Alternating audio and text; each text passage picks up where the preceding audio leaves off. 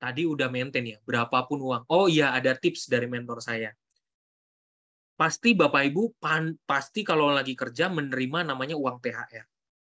Kalau uang THR-nya benar-benar tidak harus habis, simpan, investasikan di tempat yang aman, digabung dengan 20% itu, jadi nggak usah diganggu gugat.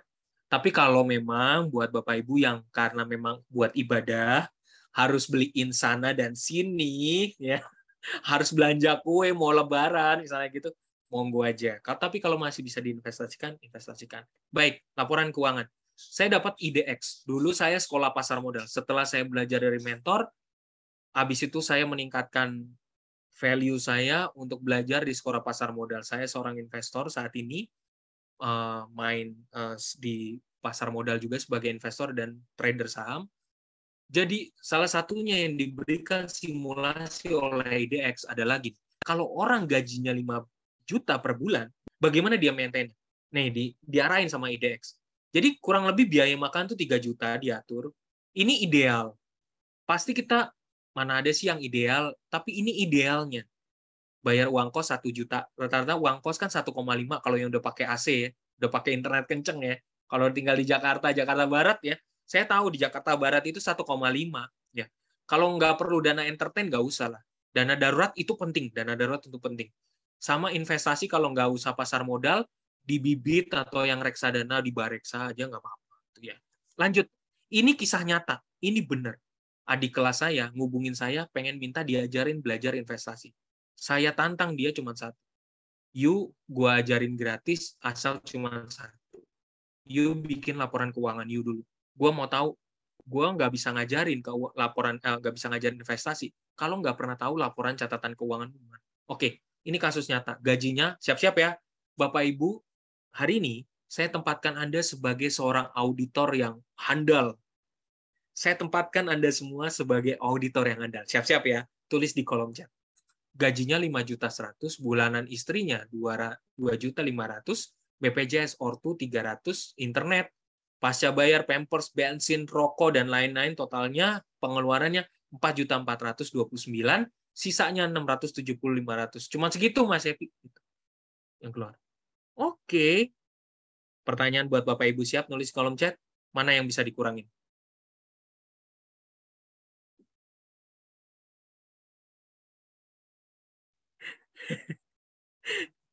Ada sentilan buat Mbak Rahadiana ini orang kalau ngomong gini melulu ya di kantor juga ya Mbak Rahadiana.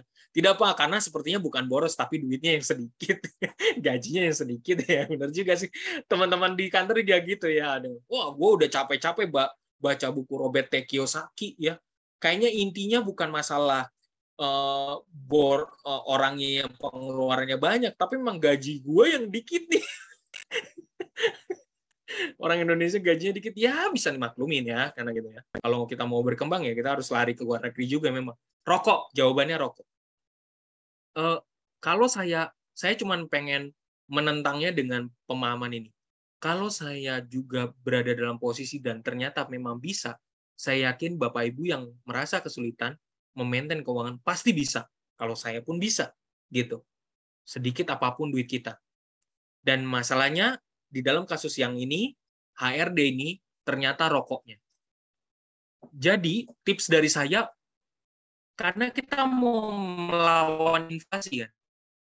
Kita mau melawan inflasi dengan tahu mana yang harus dikurangin. Bener banget Jos buat yang pertama orang pertama yang menulis adalah Pak Haris ya. Thank you Pak Haris, kemudian kedua Bu Priska dan tiga Nauka.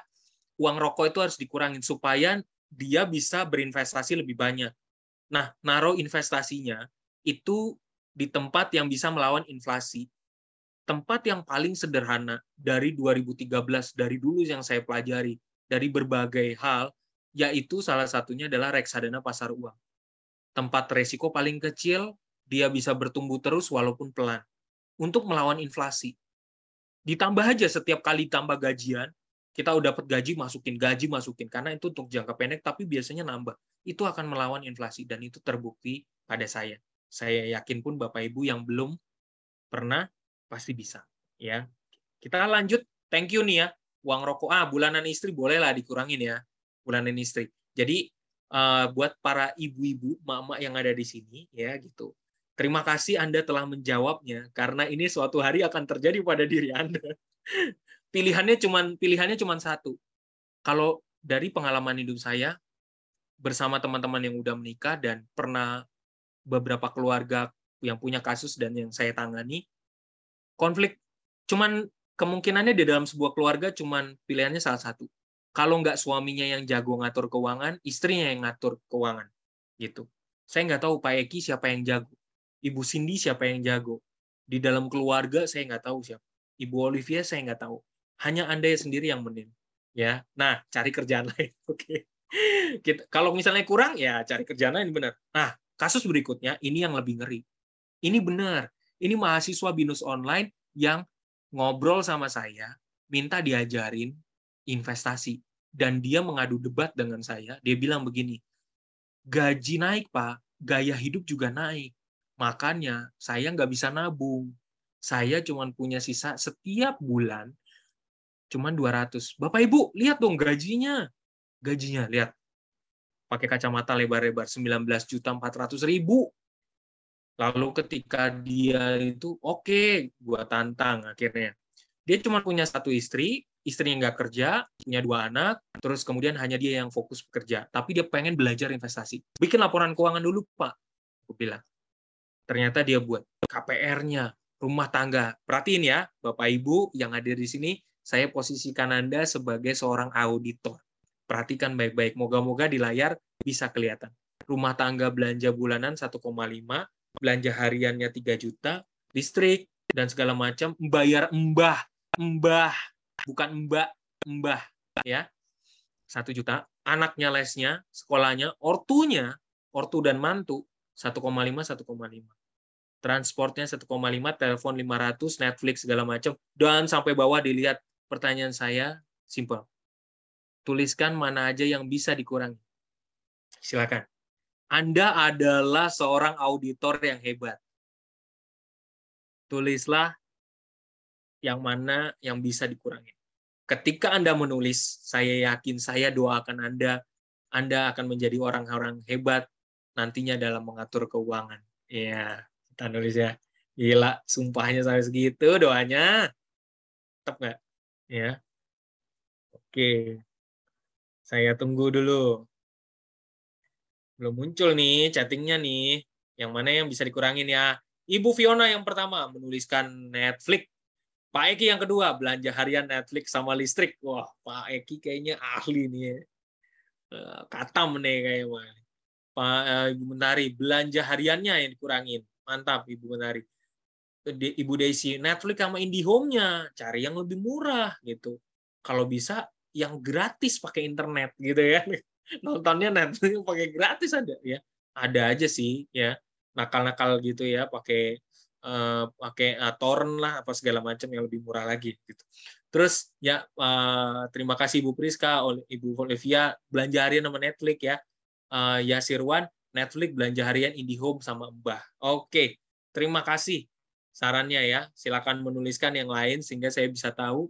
Uh, ini semoga saya doakan yang menulis ini juga pada akhirnya menjadi orang-orang yang ahli dalam bidang keuangan nantinya bisa memberikan energi positif buat teman-teman di kantor, buat teman-teman tetangga yang memberikan.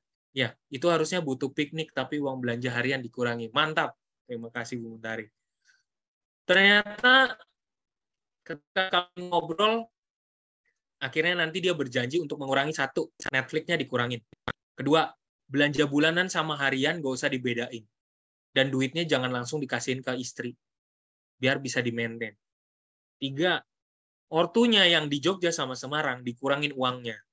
Karena anaknya bukan hanya dia satu. Ya kalau mau berinvest, ya kalau masa setiap bulan gajinya gede masa ya cuman investnya 200 ribu yang bener aja bos gitu. Masa nggak bisa nabung? Kasihan banget. Paling nggak 3 juta lah buat udah ditabung diinvest ya kan gitu. Oke lanjut ya. Bapak ibu waktu udah makin bergeser ya. Ini Bapak Ibu, saya mau share ini adalah situasi dari kondisi masa pensiun ibu saya. Ibu saya nggak bisa ngatur keuangan. Ibu saya nggak pernah untuk apa, mengukur keuangannya dia di masa pensiun. Akhirnya dari hati ke hati saya nanya, Mama, Mama pernah ngitung nggak sih uh, laporan keuangan pribadi? Gitu. Oh enggak, oke, aku bantuin ya Mama ya. Gitu. Berasnya segitu 500, 6 galon air, gas, listrik, pam, belanja rutinnya 3 juta, RT sampah 40 ribu, bayar koperasi rutin 200, arisan koperasi 100, arisan keluarga besar 30, dalam kondisi pensiun. Jadi pengeluaran di masa pensiun kurang lebih 4.872. Saya tidak tahu kalau nanti Bapak Ibu pensiun berapa pengeluaran bulanan Anda. Wah, ngeri banget ya. Kalau PNS mah aman nih. Kalau PNS aman, aman. Ya, sekali lagi kalau PNS aman. Ya. Tapi kalau kita wirausaha, kalau kita kerja sebagai karyawan swasta, selagi masa produktif kita harus berinvest. Bapak Ibu